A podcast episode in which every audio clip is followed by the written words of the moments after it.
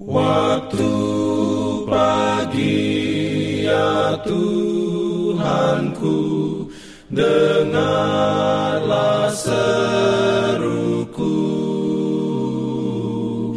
Melayang doa yang sungguh Memandang padamu. Selamat pagi pendengar Radio Advent Suara Pengharapan Mari mendengarkan suara Tuhan melalui tulisan pena inspirasi Agama yang bersinar. Renungan harian 24 Januari Dengan judul Saya tidak takut pengadilan Allah. Ayat inti diambil dari Mazmur 97 ayat 8 Firman Tuhan berbunyi Sion mendengarnya dan bersuka cita putri-putri Yehuda bersorak-sorak oleh karena penghukumanmu, ya Tuhan.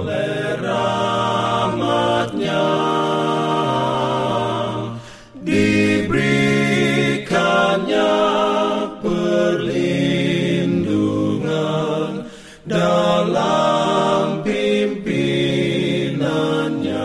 Urayanya sebagai berikut. Apabila Tuhan datang dengan beribu-ribu orang kudusnya, hendak menghakimi semua orang dan menjatuhkan hukuman atas orang-orang fasik karena semua perbuatan fasik yang mereka lakukan.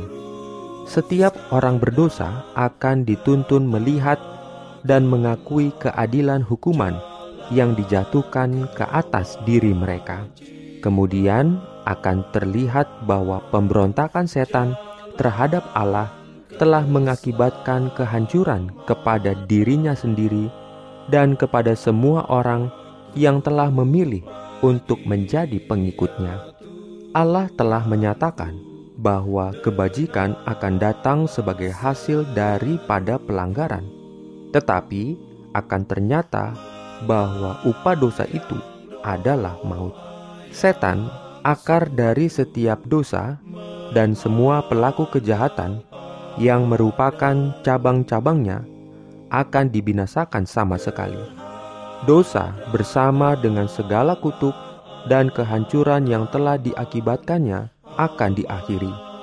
Pemasmur berkata, Engkau telah menghardik bangsa-bangsa, telah membinasakan orang-orang fasik, nama mereka telah kau hapuskan untuk seterusnya dan selama-lamanya musuh telah habis binasa, menjadi timbunan puing senantiasa. Tetapi di tengah-tengah topan penghukuman ilahi itu, anak-anak Allah tidak perlu merasa gentar, tetapi Tuhan adalah tempat perlindungan bagi umatnya dan benteng bagi orang Israel. Hari yang mendatangkan kegentaran dan kehancuran kepada orang-orang yang melanggar hukum Allah, kepada yang menurut akan mendatangkan kesukaan yang tak terkatakan dan penuh dengan kemuliaan. Kumpulkanlah umat kesucianku kepadaku, kata Tuhan, mereka yang telah mengadakan satu perjanjian dengan aku oleh korban. Dan langit akan menyatakan kebenarannya, karena Allah adalah hakim itu sendiri. Amin.